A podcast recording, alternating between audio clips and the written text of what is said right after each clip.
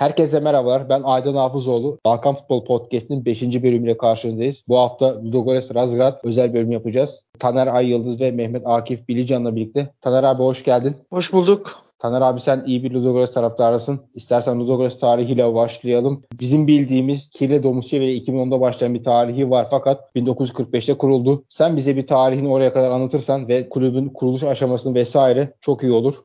Logorets Bulgaristan'ın Razgrad bölgesinde 1945 yılında kuruldu. Razgrad bölgesinin özelliği Türk nüfusunun en yoğun olduğu yerleşim yerlerinden birisi Bulgaristan'ın. 48 yılında Bulgaristan Futbol Ligi kuruldu. A grupa olarak kuruldu. Ondan sonra 1950 yılıyla birlikte ikincilik kuruldu. Logorets de 1950'lerin ilk başında B grupaya dahil oldu. Ama tabii küçük bir şehrin takımı olduğu için tutunamadı. Küme düştü. 1961'de takım tekrar ikincilikte oynadı. E tabi o zaman sosyalist rejim döneminde büyük şehir takımları çok etkiliydi Bulgar futbolunda. Yani Logorets'in yaşama şansı çok fazla yoktu. Genelde 2 ile 3. lig arasında gidip geldi takım sürekli küçük bir şehir takım olmasının getirdiği dezavantajlarıyla birlikte ikinci ligde hiçbir zaman kalıcı olamadı takım. Genelde üçüncü ligde mücadelesini verdi. Hatta 1994'te Bulgaristan'da çok büyük bir ekonomik kriz oldu. O ekonomik kriz ile birlikte takım iflas etti. İflas edince Razgrad şehrindeki antibiyotik Razgrad ile birleşmek zorunda kaldı iki takım. Bu birleşmeden sonra takım biraz toparlanır gibi oldu ama 2000'lerin başında maalesef takım tekrar iflasa sürüklendi. E, Bulgaristan'ın geçirdiği ekonomik zorluklar da küçük şehir takımlarını gerçekten çok zor durumda bırakıyordu. Takım tekrar amatörden başladı. Amatörden sonra takımın adını Razgrad 2000 olarak değiştirerek yoluna devam etti. Razgrad için bir kırılma noktası yaşandı. Kiril Domishchev takımı satın aldı. Maddi olarak çok güçlendi Logorets. Bu arada takımın adı da Logorets Razgrad olarak değiştirilmişti daha önceki süreçte. Domishchev'in takımı almasıyla birlikte ikincilik şampiyonluğu geldi ve takım tarihinde ilk kez 2011 yılında A grupaya yükseldi. Yani ilk kez en üst ligde mücadele etme hakkını kazandı. En üst lige çıktıktan sonra da takıma yapılan yatırımlar devam etti. Çok iyi oyuncular takıma takviye edildi ve ilk yılında Bulgaristan tarihinin en başarılı takımı olan CSKA Sofya ile şampiyonluk mücadelesi verdi Logores beklenmedik bir şekilde. Çünkü ilk yıl hedef Avrupa kupalarına gitmekti. Ama takım bir anda kendini şampiyonluk potasında buldu ve son hafta maçı Razgrad'da oynanıyordu. Son hafta maçı öncesi CSK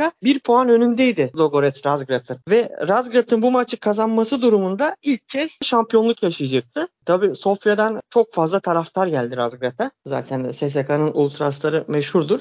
Ve Razgrad'da gerçekten tribün üstünlüğü de onlardaydı. Çok e, stresli ve zorlu bir mücadeleden sonra Logoret SSK'yı 1-0 yendi. Bu aynı zamanda Bulgar futbol tarihinin dönüm noktası. Lige yükselen bir takım 35 bin kişinin yaşadığı küçük bir kasaba takımı Sofya devi SSK Sofya'yı yenerek ilk lig şampiyonluğunu kazanmış oldu. Bu maçın anlamını ben e, Cem Uzan'a benzetiyorum aslında. Cem Uzan'ın yapamadığını Kiril yapmış oldu. Şöyle yapmış oldu. Cem Uzan Galatasaray Başkanı olmak istiyordu. Galatasaray Başkanı olamadı. Gitti İstanbulspor'u satın aldı. Belki Avrupa Kupalarına taşıdı İstanbulspor ama taraftarın olmaması, bir şehir takımı olmamasının getirdiği dezavantajlar nedeniyle, stadının olmaması nedeniyle istediği başarıya ulaşamadı. Sonra takımı zaten devretti Cem Uzan. Kiril Domizciyev'in de ilk hedefi SSK başkanı olmaktı. SSK başkanı olamadıktan sonra memleketinin takımı Logorets Razgrad'ı satın aldı. Bir yerde SSK'ya karşı bilenmiş oldu. İlk hedefi onun SSK Sofya başkanlığıydı. Onu gerçekleştiremeyince Razgrad'ı satın aldı ve ilk yılında da kaderin bir cilvesi olarak son hafta SSK ile şampiyonluk maçı oynadı takımı.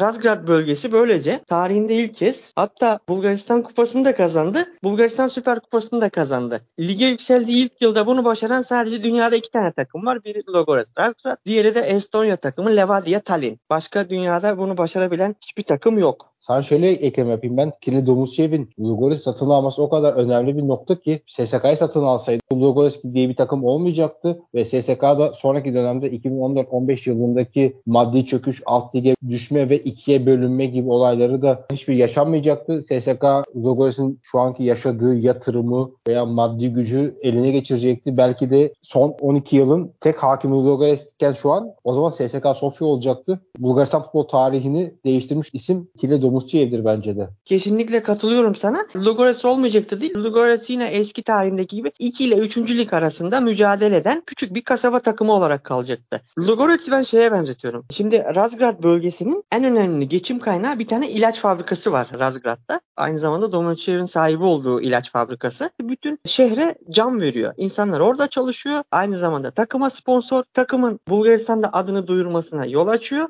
Avrupa futbolunda çok önemli bir marka takım var. 1980 yılına kadar kimsenin varlığından haberdar olmadığı bir takım vardı. Bu takımın adı Leverkusen. Orada da Bayer ilaç fabrikası var. Bayer ilaç fabrikası Leverkusen'e sponsor olmasından sonra takım ilk kez Bundesliga'ya yükseliyor ve bir daha hiç düşmüyor Bundesliga'dan. Yani ben bu yönüyle Logorets'i Bayern Leverkusen'e benzetiyorum. Logorets de ilaç fabrikası ve Domusçev'in desteğini arkasına aldıktan sonra Avrupa'da bir marka oldu. Şu an Bulgar futbolunun son 10 yıldaki tek başarılı markası Logorets. Milli takım olarak da Bulgaristan çok kötü bir dönem geçiriyor. Diğer kulüp takımları olarak da geçiriyor. Şu an Bulgar futbolunu Logorets lokomotifliğini yapıyor bir yerde. Ama şöyle bir nokta var. Maalesef Bulgaristan'dan altyapıdan oyuncu çıkartılamadığı için artık Logorets de çıkartamıyor. B ve C takımları takımlarını kurmuş olmasına rağmen sürekli dışarıdan oyuncu almak zorunda kalıyor. Tabii bu yatırım ne zamana kadar devam eder? Bu benim kafamda bir soru işareti oluşturuyor. Ki kaldı ki Logorez zaten yavaş yavaş değerini bulan oyuncuyu satmaya başladı. Bu sene mesela Thiago ile Enson Despodov'un satılması bunlara işaret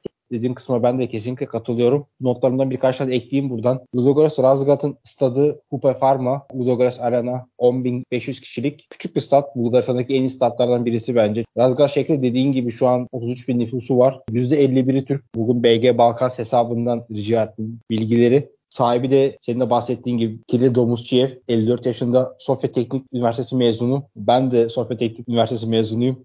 Teknik direktör olarak da son olarak şu an Ivailo Petev görev alıyor. 48 yaşında ki önceden de şampiyonlukları var. İki kere şampiyonluk yaşamış bu Dogores'in başında. O da tartışılan bir isim bence. Ona da zamanla geleceğiz. Ludogorets'in 2011-12 yılında başlayan şampiyonluk serüveni 12 yıldır üst üste devam ediyor. Tam anlamıyla hegemonya kurdu Bulgaristan'da. Aralıksız 12 sene şampiyonluğu var. Bulgaristan kupasını 3 kere kazandı. Bulgaristan Süper Kupası'nı 6 kez kazandı ki bu bir rekor. Son olarak da herkesin bildiği veya bizim de hesabımızdan paylaştığı Ludogorets'in bir maskotu var. Kartal. İsmi Fortuna. Avrupa kulüplerinden bildiğimiz Lazio ve Benfica gibi bazı önemli maçlardan önce statta uçuruyorlar. Fortuna da şanslı anlamına gelen bir isim.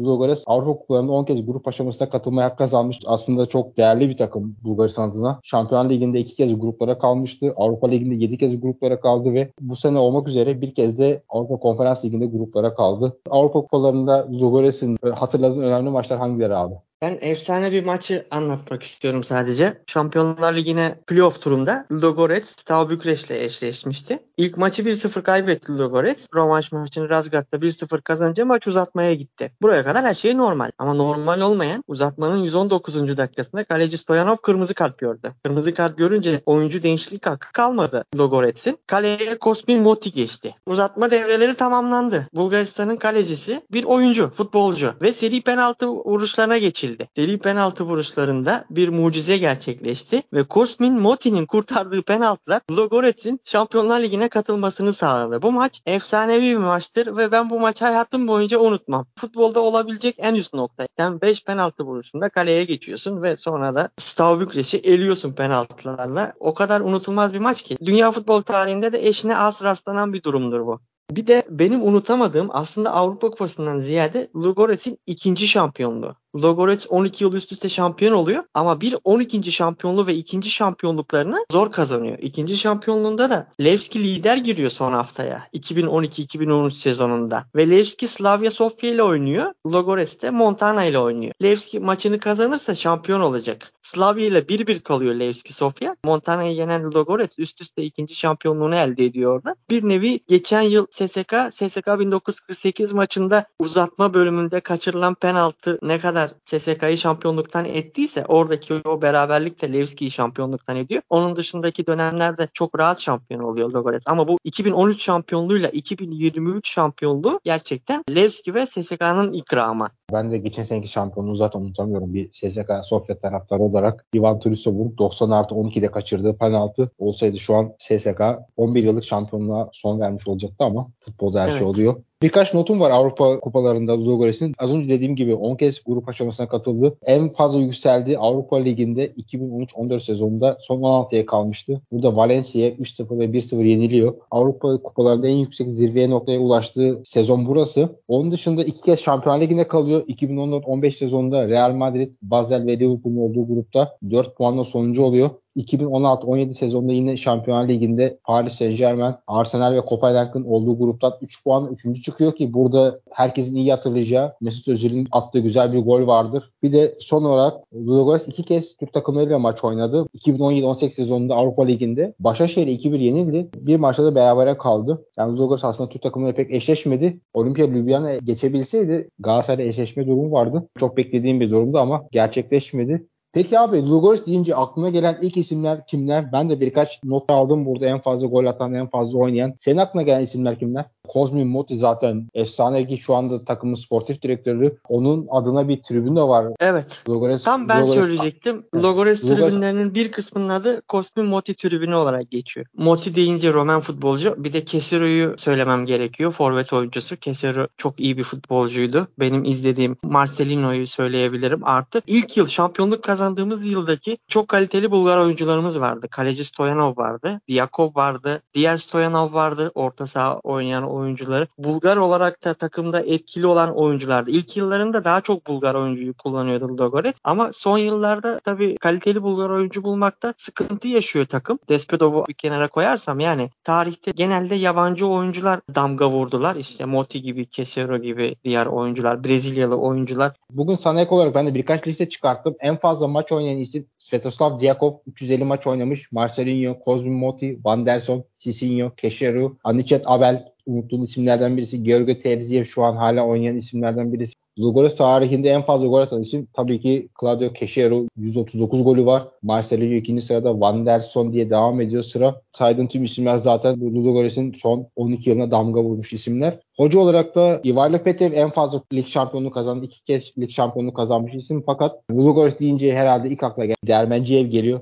hocalarla yayın gelirini birleştirerek ki anlatacağım. Bu arada Buyur. şu anki hocamız da bizim ilk iki şampiyonluğumuzu yaşatan hoca. 12 ile 13 şampiyonluğumuzda Ivalo Petev vardı. Şimdi tekrar geldi. İnşallah bu sene de bizi şampiyon yapacak. Logores çok kolay hoca değiştiriyor. Niye hoca değiştiriyor? Mesela Logores Avrupa kupalarına çok önem verir. Avrupa kupalarına niye önem verir? Bulgaristan yayın gelirleri düşük olduğu için ve komik rakamlar alıyor kulüpler. Avrupa'dan gelebilecek olan galibiyet primleri çok değerli. Bu sene Logorets grup aşamasına kaldı. 2.8 milyon euro para aldı. Ve gruptaki her galibiyet puan için ekstra paralar alacak. 2.8 milyon euro belki bir Türkiye Ligi için çok düşük meblalar olabilir ama Balkan ülkeleri için bu paralar fark yaratıyor. 4-5 galibiyet aldığınız zaman 10-15 milyon eurolar Avrupa'dan bonus aldığınız zaman diğer takımların rekabet şansı ortadan kalkıyor. Bir sponsor gelecek ki çok büyük paralar harcayacak da transfer yapabilecek. Böyle olduğu zaman da hegemonya kurulmuş oluyor. Yani sadece Domunçev'in sponsorluğu değil. Az önce belirttiğim gibi 10 defa grup aşamasına kalmak ekstra paralar getiriyor. Yani çok büyük paralar bunlar. Bunun dışında baktığın zaman sadece SSK'nın iki defa gruplara kaldığını görüyorsun. Daha önce ilk Şampiyonlar Ligi'nde oynayan Levski iki defa kalabilmiş. Levski eğer Frankfurt'u çekmemiş olsaydı, dişine göre bir takım çekmiş olsaydı onlar da kalabilirdi konferans liginde gruplara ve biraz maddi olarak rahatlamış olabilirdi takım. Bu açıdan hoca sirkülasyonu çok fazla. Ön elemelerde elendiğimiz zaman Avrupa'da grup aşamasında kalamadığımız zaman Logores hocayı gönderiyor. Vasat takımlara elendiğin zaman mesela bu sene Ljubljana'ya elenmek bence bir faciaydı. Yani Ljubljana'yı elememiz gerekiyordu. Şöyle bir noktada var. Çok önemli. Bence Bulgaristan Futbol Ligi'nin fikstürü değişmeli. Başlangıç ve bitiş tarihi. Niye diyeceksin? Lig bitiyor Haziran'ın ilk haftası. 1 Temmuz'da biz Avrupa Ligi, Şampiyonlar Ligi birinci ön eleme turunu oynuyoruz. Futbolcular yeni sezon için bir dinlenemiyor. Bir vücut jenerasyonu yapamıyorlar. Bulgaristan Futbol Ligi 1 Mayıs'ta bitmeli. Orada bir ay futbolcular gitsin 2 hafta 3 hafta tatilini yapsın gelsin 1 Haziran'da tekrardan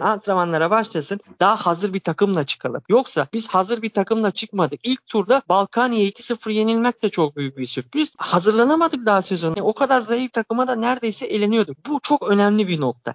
Bulgaristan futbol fikstürünü değiştirmek biraz zor. Sen de biliyorsun ki Bulgaristan'da hava koşulları çok zor olduğu için kışın iki aylık boşluk oluyor, ara oluyor. Fakat Bulgaristan'da normal sezon 30 hafta oynanıyor. Devamında playoff oynanıyor 5 hafta. O playoff sistemi tamamen kaldırmak gerekiyor. Playoff sistemi tamamen bahis anlamlı işte FBT'in sponsor olduğu bir ligin daha heyecanlı görünmesi anlamında yapılmış bir olay. Sana da katıldığım nokta şu. Kesinlikle bu ligin kısaltılması gerekiyor. Bulgaristan'da bu kadar ligi uzatmanın bir anlamı yok. Bu kadar playoff sistemine gerek yok. Ben zaten tamamen playoff sistemine karşıyım. Normalde atıyorum 16 takım değil 18 takım yaparsın. Herkesin yaptığı gibi 34 haftada bitirirsin ve istediğin haftalık rakama da ulaşırsın. Playoff sistemi tamamen adil görünmüyor. Çünkü playoff sisteminde 5 takım denk geliyor orada. Çok önemli bir SSK Ludogorets maçı denk geliyor ve Lechki Ludogorets maçı oluyor. Tek maçta oynanıyorlar. Bir takımı sahasında oynuyor. Diğer takımı sahasında oynanmıyor. Rövanşta oynanmıyor. Bu da bir adillik. Bulgaristan'da kara işler var ama o işlere pek girmek istemiyorum ben. Balkan futbol hesabı olarak daha futbolun içine kalmaya çalışıyoruz. Ama dediğin kısma kesinlikle katılıyorum. Hoca olarak da şurada ek olarak söylemek istiyorum. Ivali Pete hoca performansı iyi de geldi. O tartışırım. Sürekli hoca değiştirmenin de bir mantığı yok. Valdas Lambrasovas hoca çok iyi bir hocaydı. Onu niye gönderildi bilmiyorum. Devamında gelen Ante Şumunca takım çok iyi gitmedi ama onu da gönderdiler. Takım çok iyi futbol oynamadı geçen sezon. Bunda da muhtemelen hemfikiriz. Ama sürekli başarı gelmiyor diye hoca değiştirmenin de bir mantığı yok. Ve benim de Ludogorets açısından en çok eleştirdiğim ki seninle bunun önceden de çok konuşmuştuk. Bugün de saydım herhalde 22 tane yabancı futbolcusu var. Birçok Brezilyalı var. Bu kadar Brezilyalıya gerek var mı? Çünkü Ludogorets'in de şöyle bir ekstra artısı var. Balkanlarda 2-3 tane en iyi altyapıya sahip kulüplerden bir tanesi. Bunlardan birisi Kızıldız deriz. Dinamo Zagreb en iyisidir belki. Diğeri de Ludogorets. Hem maddi olarak hem de tesis olarak en iyi altyapıya sahip. Buradan çıkan işte Serkan Hüseyinler ki Bulgaristan Ligi'nde futbolculara baktığımız zaman bir sürü Ludogorets altyapısına yetişmiş isim görebilirsin. Çoğu topçunun altyapısı Ludogorets'ten geçmiştir mutlaka. Bu isimler evet çok iyi isimlerdir belki ama en azından değerlendirilebilir isimlerdi. Ludogorets kullanmak yerine üzerine sürekli bir yabancı sirkülasyonuna gidiyor.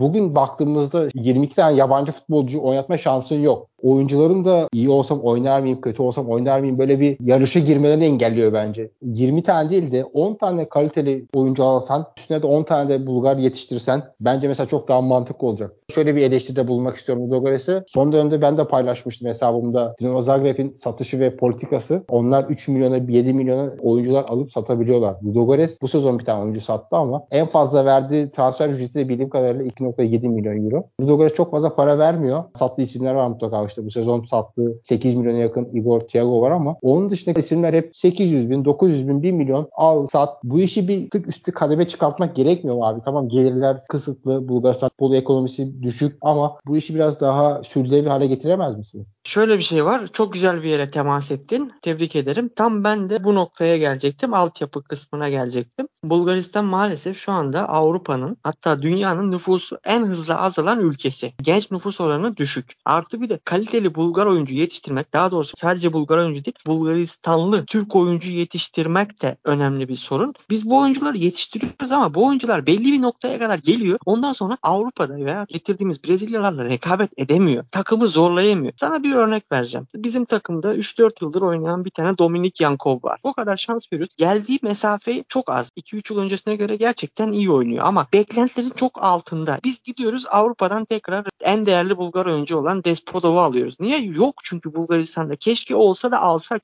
en büyük isteğim benim az önce sen de dedin nüfusun %50'si Türk Razgrad bölgesinin Deli Orman bölgesinin Silistra keza öyle. O bölgelerden bir iki tane Türk kökenli oyuncuyu ben A takımda düzenli olarak oynamasını görmeyi çok istiyorum. Bu benim en büyük hayalim. Serkan Hüseyin olur, başkası olur. O potansiyelde bir oyuncu yok. Takım niye gitsin Brezilya'dan oyuncu alsın ki? Yok yani çünkü bulamıyoruz ama şöyle bir şey yapılabilir. Brezilya yerine Balkanları tarayıp Balkanlardan işte Kosova'dan alınabilir oyuncu dediğiniz gibi. Senin seninle aynı fikirdeyim. Romanya'yı tararsın, Bosna Ligi'ni tararsın. Oradaki oyuncuları alırsın, bir iki tanesini parlatırsın ve gönderirsin ama Balkan futbolu gerçekten son yıllarda dibe vurdu. Şu noktada sana biraz itiraz edeceğim. Balkanlarda futbol bitti diyorsun ya. Sırbistan, Hırvatistan ve Yunanistan biraz bunun dışına bırakmak gerek. Özellikle Sırbistan, Hırvatistan gençleri ki son zamanda zaten başarıları da ortada. İtalya özellikle Almanya 16-17 yaşındaki topçuları alıyor. Bulgaristan'da da almaya başladılar. Ya hepimiz biliyoruz ki Bulgaristan nüfusu Avrupa Birliği'ne girdiğinden dolayı ülkedeki ekonomi sebeplerden dolayı insanlar yurt dışında çalışmak zorunda kalıyor. Hem futbol ekonomisi yok hem normal ekonomi çok düştü. Tamamen komünizm yıkılmasından sonraki Bulgaristan futbolunun yıkılmasına bağlayabilir. Komünizm yıkıldı. İşte 94 jenerasyonu çok iyi bir başarı geldi. Sonra Berbatovlar, Petrovlar, Petkovlar var. Ondan sonra yetişen hiçbir isim yok. 2000'li yıllardan itibaren Berbatovlardan sonra niye futbolcu çıkmadı? Çünkü eskiden altyapı futbolcularına kulüpler yemek veriyordu. Beslenmesiyle ilgileniyordu. Her şeyle ilgileniyordu. Şu anda altyapılardaki oyuncuların hiçbirisine beslenme verilmiyor. İyi beslenemeyen oyuncu nasıl gelişimini tamamlayacak? Türkiye'de de aynı sıkıntılar var. Kaldı ki bu futbolcular çok küçük yaşlarda gittikleri zaman Avrupa'da başarılı olamıyorlar. Bence oyuncu erken gitmemeli ama maalesef kulüpler ekonomik olarak zor durumda olduğu için oyunculara da verilen paralar yüksek olunca tutamıyorsun. Ne Bulgar futboluna faydası oluyor oyuncunun ne gittiği takma faydası oluyor. Dinamo Zagreb Hırvatistan'ı sömürüyor. Kızıl Yıldız da Sırbistan'ı sömürüyor. Bütün genç yetenekleri toplayıp ama ligleri kalitesiz olduğu için rekabet edemiyorsun. Dogorets de aynı sıkıntıyı yaşıyor. Lig kalitesiz olunca seni yukarıya taşımıyor. Avrupa'ya çıktığın zaman Avrupa'da sıkıntı yaşıyorsun bu sefer. Evet Akif Bilcan sen de hoş geldin dostum. Hoş bulduk sağ olun. Biraz biz uzun konuştuk. Senle de işin bu teknik taktik kısmına geleceğiz. Sen biraz daha dıştan bakan birisi olarak bize. Ludogorets'i anlatırsın. Şimdi Mehmet bu sezon Ludogorets değerli isimler kattı aslında. Bir tanesi Kvanda Dua Nürnberg'den geldi. Sundberg Leşki'den geldi. Santos'tan kiralanan Kvan Seko var. Değerli bir isim. Son geldi. Munushu'ya geldi son olarak Başakşehir'de oynayan. Gönderilen isimler arasında Igor Tiago var. Geçen sezonun en çok katkı sağlayan ismi. 8 milyon euroya kulüp Brüj'e gitti. Kirli Despolov Bulgar futbolunun en yeteneklisi Pavko gitti. 3,5 milyon euroya. E sen dışarıdan bakan olarak Bulgaris'i nasıl görüyorsun Mehmet? Bence bu transfer döneminde güç kaybetti. Çünkü oynadığı maçlardan özellikle Avrupa maçlarından baktığımız zaman kademe olarak kendisinin daha altında olan takımlara karşı enteresan bir şekilde zorlandığını düşünüyorum. Ljubljana'yı çok rahat geçebileceğini ben de düşünüyorum. Keza Balkani takımıyla ilk maç o 2-0'lık mağlubiyet. O da çok enteresan bir sonuç oldu. Ben o yüzden genel olarak baktığımızda tabii lig içerisinde belki bunlar göz ardı edilebilir. Kadronun kalitesi için yeterli olabilir bu sene. Ancak Avrupa için güç kaybettiğini düşünmekteyim. Zaten Avrupa'da ayrı bir sıkıntı var.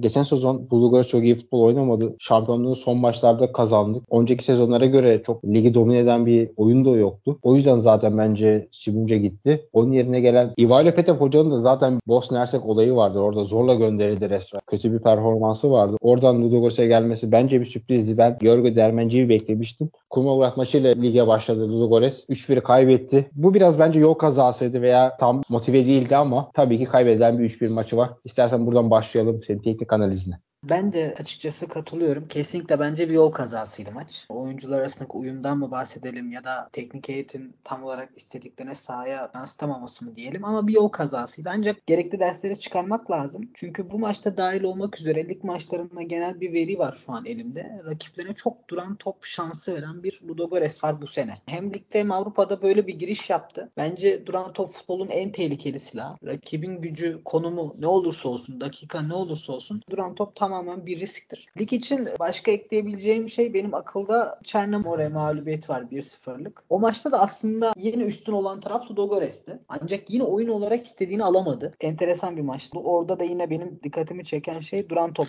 konumu. Bu sene benim izlediğim maçlarda ligde ve Avrupa'da çok duran top fırsatı verdiğini düşünüyorum. Keza Ludogorets de çok duran top kullanıyor. Ancak yeteri kadar faydalanmadığını düşünüyorum bundan. Çünkü Çernomore ile Ludogorets takımlarını kıyaslayamayız dahi kadro olarak. Çok daha üstün tabii ki de Ludogorets. Ama CSKA Sofya karşısında iyi bir Ludogorets vardı bence. Ne oynadığını bilen bir takım gördüm ben. Zaten o kendi evinde aldığı galibiyetle de ben buradayım mesajını verdi bence lige. SSK'nın da kötü olmasından kaynaklı bilemiyorum. Nestor Elmasio ilk maçıydı. Ludogorets'in de şöyle bir dezavantajı var. Liginde çok zayıf takımlarla oynuyor. Avrupa'da güçlü takımlarla oynuyor. Bu dengeyi sağlamakta her zaman zorlanıyor son dönemlerde. Şimdi Mehmet kaleciye baktığımızda Sergio Pat ve Sluga var. Bu iki tane kalecinin ben Ludogorets kalecisi olduğunu açıkçası düşünmüyorum. Çünkü yer yer çok fazla sakarlıkları, büyük hataları oldu. Sen de izlediğin başlarda Kurmork maçında büyük bir hata yaptı. Kalecilerden başlayarak takıma da bakalım istersen Mehmet. Madem kaleciden açtık konuyu ben kesinlikle katılıyorum size. Maliyetler de ortada. İyi bir isme gidilebilir miydi? Bence gidilebilirdi. Çünkü her şeyden öte izlediğimiz maçlarda, analizini yaptığımız maçlarda kaleci bana güven vermiyor. Ki eminim bunu sahada oyuncu da yaşamıştır. Duruşuyla, yan toplarıyla, paslarıyla, oyunu okumasıyla bana güven vermedi. Taner abi senin bir görüşün var peki kaleciyle ilgili? Bulgaristan futbolu son dönemlerde çok iyi kaleciler yetiştiriyor. Ben Naumov'u görmek isterim bizim kalede mesela. Levski'nin kalecisi de çok iyi. O genç çocuk da geçen sene. Kaleci de çok iyiydi.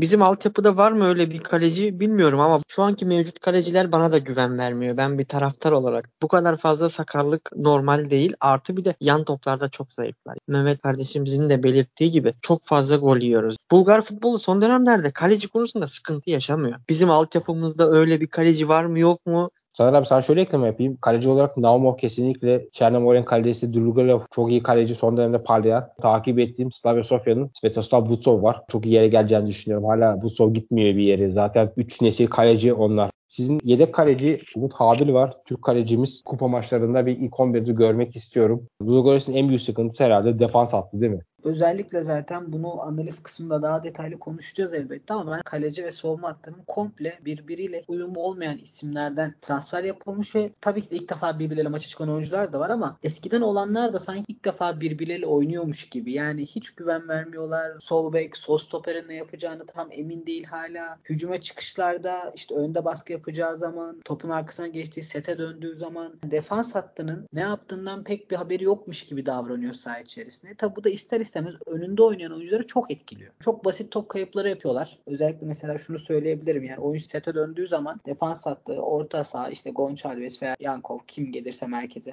Topu almaya geldiğinde çok garip uzun toplar yapıyorlar. Özellikle Arpa maçında bu çok dikkatimi çekti. Maçın ritmini belirleyecek her zaman hücum oyuncuları olmuyor. Futbol 11 kişiyle oynanıyor. Her şeyle oynanıyor. O yüzden savunma hattının çok sıkıntılı olduğunu düşünüyorum. Ona göre bir oyun oluşturmalı diye düşünüyorum teknik heyet. Peki Taner abi sana şu kadroya sorsam 3 tane isim say desem en iyi 3 isim sence hangisi? Tekpete'yi sayarım ben ilk sıraya koyarım. Diğer iki isim konusunda biraz soru işaretim var ama şu ana kadarki performansını bir türlü yansıtamasa bile ben Nedelev'den çok şey bekliyorum. İnşallah o Gürcistan'da yaşadığı kazadan sonra bir travma geçirdi. Onu atlatamadı herhalde. Çok yetenekli bir oyuncu. Ben Nedelev'i de koyuyorum ilk üçüncü isim arasına. Üçüncü isim olarak şu an için öyle bir isim ön plana çıkmıyor. Sana sorsam 3 ismi kimleri söylersin? Tekpete'yi ben de kesinlikle birinci sıraya koyarım. Sonra Yankov derim. Çünkü benim de Scout Türk döneminden takip ettiğim bir oyuncuydu Yankov. Evet beklenen patlamayı tam olarak hala yapamadı ancak gerçekten kumaşın iyi olduğunu düşünüyorum. Yavaş yavaş da olsa biraz oyuncunun açıldığını düşünüyorum. Ondan sonra ben de Nedelev'i söyleyebilirim.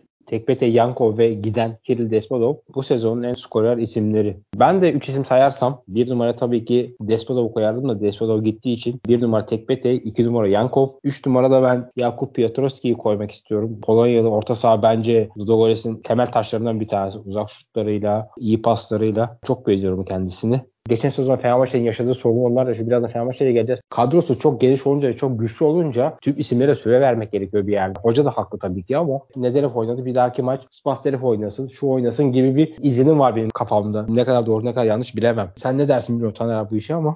Bulgaristan liginde kullanıyoruz genelde Spaz Delev'i daha ziyade. Avrupa maçlarında yedekten giriyor Delev daha çok. Ve yaşını da getirdiği bir şey var. Bu oyuncular haftada 3 maçı kaldıracak düzeyde olmadığı için ben bu rotasyonu kısmen başarılı buluyorum. Bulgaristan ligindeki 5-6 takımın kalitesi gerçekten çok kötü. O takımlara karşı daha böyle 4-5 oyuncu değiştirerek oynuyor teknik direktör. Bu konuda teknik heyeti eleştiremem doğrusunu söylemek gerekirse. Ama diğer konularda size katılıyorum. Bir rekabet ortamının oluşması gerekiyor takımda. Ama Ludogorets'in bence bu yılki en büyük problemi kadrosunun kalitesizliği. Mehmet şimdi bu işin teknik taktik kısmına geçelim. Hangi maçlardan başlamak istersin? Ludogorets SSK mı veya Ljubljana Ludogorets maçlarıyla mı? SSK maçından başlamak istiyorum. Çünkü Bulgaristan Ligi'nin iki önde gelen takımının karşılaşması. Baz alabileceğimizi düşündüğüm için bu maçı izledim. Analizini de yaptım. Olumsuz veri olarak söyleyeyim Ludogorets adına. Bir kere Ludogorets'in rakip yarı sahada kazandığı hava topları çok etkisiz. Bu bence çok önemli bir şey rakip sahaya yerleşmek adına. Çünkü topu uzun pas olarak forvetinize veya savunma arkasınıza atıyorsunuz. Top indirilse dahi tekrardan rakipte kalıyor. Tekrardan akın üzerine akın bir şekilde atak yiyebiliyorsunuz. Ki bu oyuncuların daha çok yorulmasına sebebiyet verir. Psikolojik olarak da olumsuz bir etki bırakabilir oyuncuda. Çünkü sürekli baskı yemek oyuncuyu bunaltır saha içerisinde. Hava toplarında çok etkisiz olduğunu düşünüyorum. Bu istatistik bu arada sadece SSK maçında değil diğer maçlarda da çok kötü durumda. Onun dışında iyi bir istatistik söyleyebilirim. İsabetli şut konusunda Ludogorets'in bu seneki performansı geçen seneki bu zamana göre çok daha iyi bir konumda. Gol bulmak açısından, skor etmek açısından oldukça önem arz ediyor. Şimdilik bunu söyleyebilirim. Tabii SSK'nın da biraz etkisiz oynaması da böyle bir skora yol açmış olabilir. Ancak Ludogorets'in oyunundaki tek hakimiydi. Onu da söylemekten geri durmayacağım. SSK o maçta yeni hocasıyla Nestor El Maestro eski Göztepe hocasıyla çıkmıştı. Güçlü iki takımın mücadelesini Ludogorets'in bu kadar baskın ve iyi oynaması çok fazla gol kaçırdı. Çok fazla şutu var. Benim de dikkatimi çeken notlar arasında onlar vardı.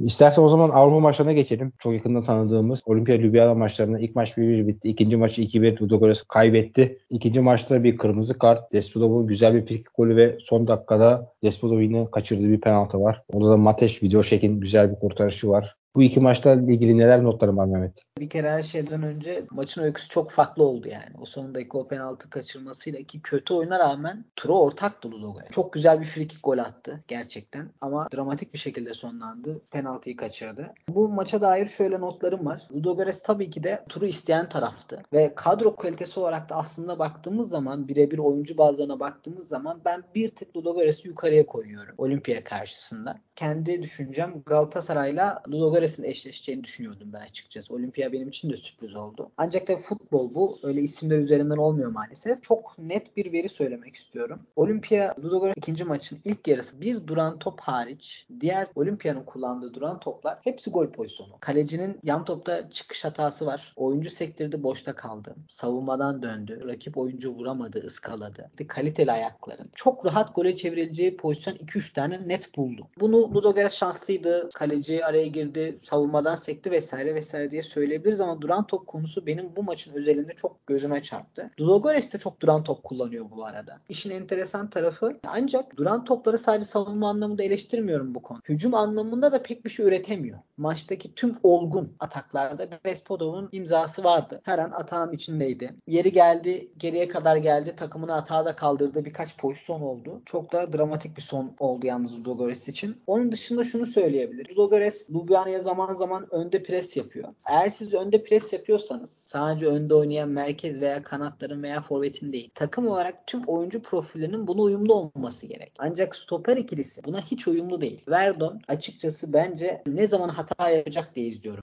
Bir konu daha çok dikkatimi çekti Tekpetev ile ilgili. Ludogorets oyun sıkıştığı zaman bunu olimpiya maçında çok denedi çünkü. Dar alanda oyun sıkıştığı zaman Tekpete'yi geniş alanda bırakmayı tercih ediyor. E tabi Tekpete'nin de en büyük meziyetlerinden biri bence birebir de etkili. iyi bir oyuncu. Bundan faydalanmasını da biliyor ki oyunun içerisinde faydalandı da ancak işte o dediğimiz final pasları, son tercihler, son kararlar çok etkili oluyor. Ljubljana bunu oyunun genelinde iyi yaptı. Ludogorets iyi yapamadı. İşin özeti bence üzücü bir son oldu. Ludogorets turu hak etti mi? Tartışılır. Ama böyle bir şekilde eğlenmeyi hak etmediğini düşünüyorum açıkçası. Ben size şu konuda katılmayacağım. Çünkü Olimpiya Ljubljana Galatasaray'da fazla sorun yaşattı. İlk maçta evet Galatasaray rahat bir skor aldı ama Galatasaray çok zor duruma düşürdü. İkinci maçta yine Galatasaray rahat oynamasına izin vermedi. Olimpiya Ljubljana sanki bizim düşündüğümüzden iyi bir takımmış diye düşünüyorum ben. Son dakikada Despotov penaltı atsa dahil maç uzatmaya gidecekti. Fakat Ludogorets 10 kişiydi burada. Sonun bir kırmızı kartı var. 80. dakika kırmızı kart görmüştü. Son 30 dakika Ludogorets 10 kişi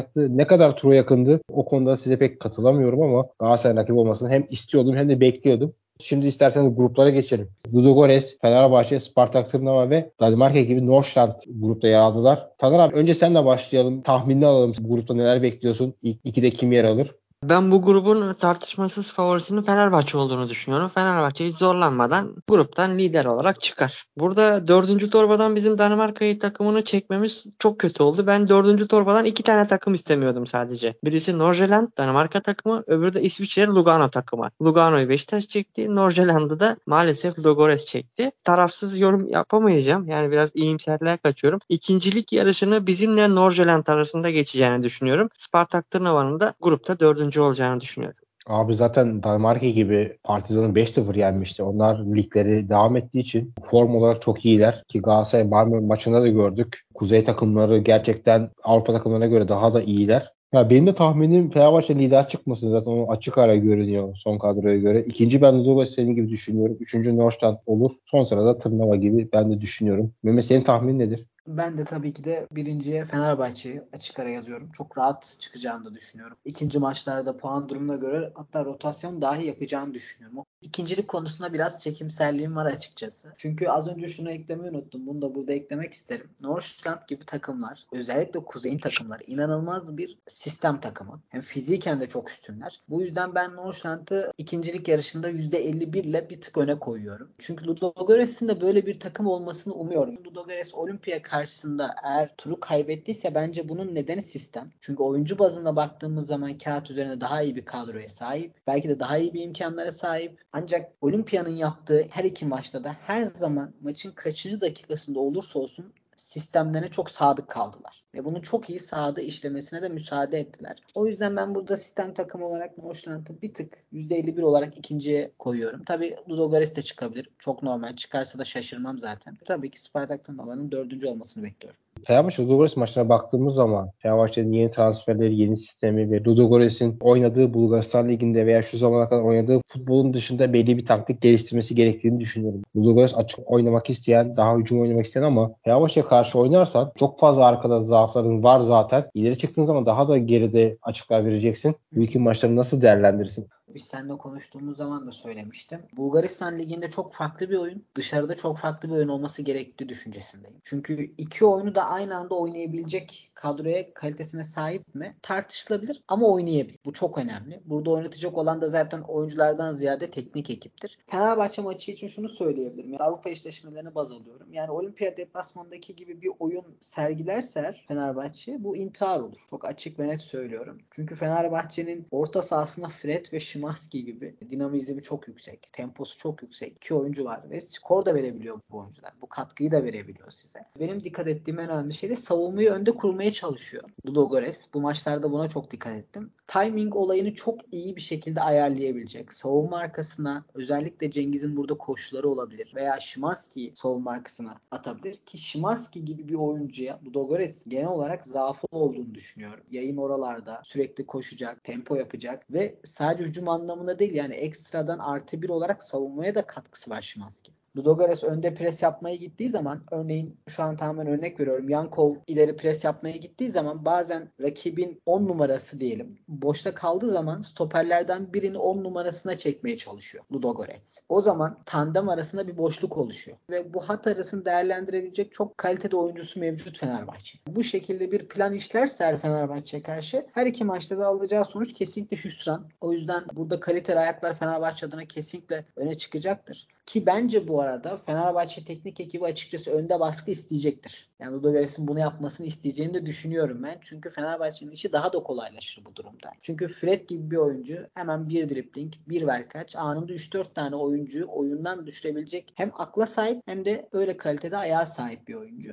Duran top savunmalarına değinmek istiyorum bir de bu konuda. Çok açık bir şekilde hem hücum anlamında Ludogorets'in kullandığı hem de savunma anlamında çok açık bir şekilde. Alan savunması yaparken de zafiyet yaşıyor. Adam savunması yaparken de belli bir zafiyet yaşıyor. Bunun önüne nasıl geçecekler? çok merak ediyorum. Çünkü Fenerbahçe'de bu duran topları iyi kullanan oyuncular mevcut. Kafa vuruşlarında Beka öne çıkıyor. Ceko öne çıkıyor. Yani bu adam paylaşımını fiziken de nasıl yapacaklar onu da merak ediyorum. Yani o yüzden ben açıkçası Ludogorets maçlarında Fenerbahçe'nin duran toptan gol bulmasını sürpriz olarak görmüyorum ve bekliyorum da yani. Çok rahat duran toptan gol bulabileceğini düşünüyorum. Ama aynı şekilde Ludogorets'in de şunu söyleyebiliriz. Böyle kritik maçlarda kadro kalitesi olarak rakibini sizden çok çok üstün ise eğer duran toplar sizin için de çok büyük fırsat. Ludogorets'in bence buna da yoğunlaşması gerektiğini düşünüyorum. Çünkü elbette fırsat gelecektir. Korner olur, akan oyundan olur, tehlikeli bir yer olur. Elbet fırsat gelecektir. Bu fırsatı iyi kullanması gerektiğini düşünüyorum. Petev bence gelişiyle olmayacağını düşündüğüm bir hocaydı. Yanılmıyorsam ikinci gelişi Petev'in Ludogorets'e. Siz daha iyi bilirsiniz. Yanlış bir hoca seçimi olduğunu düşünüyorum. Tabi zaman ne gösterecek bilmiyorum ama bence hoca konusunda Ludogorets baştan yanlış yaptı diyebilirim ben. Fenerbahçe maçları özelinde düşündüğüm isim Tekbete gibi görünüyor. Tekbete'nin driplingleri, hızı, arkaya kaçması, Lugores'in pozisyon bulabilecekse, gol bulabilecekse ilk isim Tekbete var. Onun dışında ben Dominik Yankov'un performansı bu maçlarda merak ediyorum, görmek istiyorum. Çünkü Dominik Yankov'un göstereceği performans Türkiye'de de bir etki yaratabileceğini düşünüyorum. Taner abi senin bu Fenerbahçe'nin son dönemdeki transferlerini ve takıma baktığın zaman, Ludogorets'e baktığın zaman iki maçta neler görüyorsun abi? Mehmet kardeşimden biraz farklı düşünüyor. Olimpia Ljubljana maçında favori olan taraf Logorets. Oynamayı isteyen, maça hükmeden. Fenerbahçe ve Norşeland maçlarında ben Logorets'in bekleyerek oynayacağını düşünüyorum. Haddini bilerek, iyi bir savunma oluşturarak kontratak üzerine bir futbol oynamasını bekliyorum. Mehmet'in de dediği gibi eğer Fenerbahçe maçını Bulgaristan Ligi'ndeki gibi oyun anlayışıyla çıkarsak sonuç hüsran olur bizim için. Çünkü Fenerbahçe'nin gerçekten çok klas ayakları var ve bunlara boş alan çok fazla bırakmamak gerekiyor. Takım takım savunmasını iyi oluşturabilirsek belki bir sürpriz yapabiliriz diye geçiriyorum ama gerçekten Fenerbahçe çok güçlü. Futbol şansımızın da yanımızda olması gerekiyor. Taner abi şu maçlardaki özellikle Ludogorets'in orta sahasının vereceği tepki bence bu maçların önemli noktası olacak ki az önce de bahsettim. Tekbeteyin, Dominik Yankov, ekstra bir de sol kanatta Başakşehir'den gelen Münir Şuya muhtemelen Kiri Despodo'yu yerini doldurmaya çalışacak. Kiri Despodo 2 yıldır Ludogorets'e liderlik özelliği vardı. Oyun temposunu kontrol etme, gol katkısı, asist katkısı, belki kullanmalar, kornerler, duran toplar. Kiri Despodo son 2 yıldır Ludogorets'in tam anlamıyla maestrosuydu. Fenerbahçe orta sahası çünkü çok güçlü isimlerle kurulu. Şimanski gibi, Fred gibi, Mehmet'in saydığı gibi arkada İsmail Tadic var. Genellikle oyun kuran isim. Münir'in adam eksiltme özelliğiyle Ludogorets'e gerekli katkıyı sağlayacağını düşünüyorum. Takım oyununa çok uyum sağlamasa bile kendi özel bireysel yetenekleriyle fark yaratabilir. Zaman zaman parlayan bir oyuncu. Ne yapacağı belli olmaz. Çok güvenemezsiniz Münir'e ama Münir gerçekten kaliteli bir oyuncu son bir söz olarak Ludogorets orta sahasının Fenerbahçe ve Norjylland maçlarındaki performansı Yankov ve Piotrowski'nin seviye atlayıp atlayamayacaklarına gayet son derece iki tane güzel rakip. Fenerbahçe ve Norjylland. Bu maçlarda Ludogorets orta saha oyuncularının vereceği performans maçın kaderini belirleyecek. Dominik Yankov, Piotrowski ve Gonçalves son dönemde üçlü oynuyorlar. Münir konusunda da transfere paylaştığımda Fransız hesaplarına çok fazla yorum aldım. Münir'in çok yetenekli bir isim oldu ama çok fazla yeteri kadar çalışmadığı ile ilgili yorumlar gördüm. Ki neredeyse 10-15 tane yorum atmışlar Balkan Futbol hesabını. Çoğunda Münir'in yeteri kadar çalışmadığı veya yeteri özeni göstermediği yönünde. Başakşehir'e çok iyi gösterdi. Orada olmadı sonra Kasımpaşa'ya kiralandı. Kasımpaşa'da olmadı vesaire. Galatasaray Beşiktaş'a yazdığı isimlerden birisiydi ama Bulgaristan Ligi'ne kadar düşmüş düşmüş olarak görmüyorum Aydın. Şöyle ki Münir tekrar Ludogorets'i bir sıçrama tahtası olarak kullanabilir. Söylediklerine %100 katılıyorum. Yorumlara da katılıyorum. Münir çok yetenekli ama tembel bir oyuncu. Zaten Başakşehir tutunamaması sebebi de takım savunmasına yeterince destek vermemesi. Yani biz Münir'i takım savunmasına çok fazla destek vermeyecek bir şekilde kullanabilirsek pozisyonlarda diri kalırsa yeteneğiyle çok fark yaratabilir Ludogorets'te. Kesinlikle abi ben de sana katılıyorum. Mehmet senin son notların nelerdir peki? Münir konusuna ben de şöyle değinmek istiyorum. Birkaç kişi aracıyla duymuştum. Tembel bir oyuncu. Antrenmanlardan böyle pek mutlu olmayan bir oyuncu. Öyle bir özelliği varmış. Bunu zamanla aşabilirse eğer ben oyuncunun çok yetenekli olduğunu düşünüyorum. Ve her şeyden önce Münir gibi oyuncuların savunma katkısı evet yeterince kesinlikle iyi değil. İkincisi de oyuna akıl katmayan bir oyun. Futbol bazen sadece ayaklarınızla oynadığınız bir oyun değildir. Hangidir? Bir saniyelik bir akılla çok daha farklı bir şekilde takımı hata kaldırabilirsiniz. Rakip oyuncu oyundan düşürebilirsiniz. Bunu sadece teknik olarak değil psikolojik olarak da yapabilirsiniz. Bu konuda da eksik olduğunu düşünüyorum ama zamanla üzerine koyacaktır ki bence Ludogorets onun için iyi bir fırsat. Konferans liginde de kendisini göstermesi için iyi bir fırsat. Ben bir de Ludogorets'in sistem olarak son kez şunu eklemek istiyorum. Elbette Bulgaristan liginde oynadığı gibi Fenerbahçe karşı oynamayacaktır. Ben de öyle düşünüyorum. Ancak dakika ne olursa olsun, skor ne olursa olsun çıkacağı sistemden taviz vermemeli. Önde de olsa, geride de olsa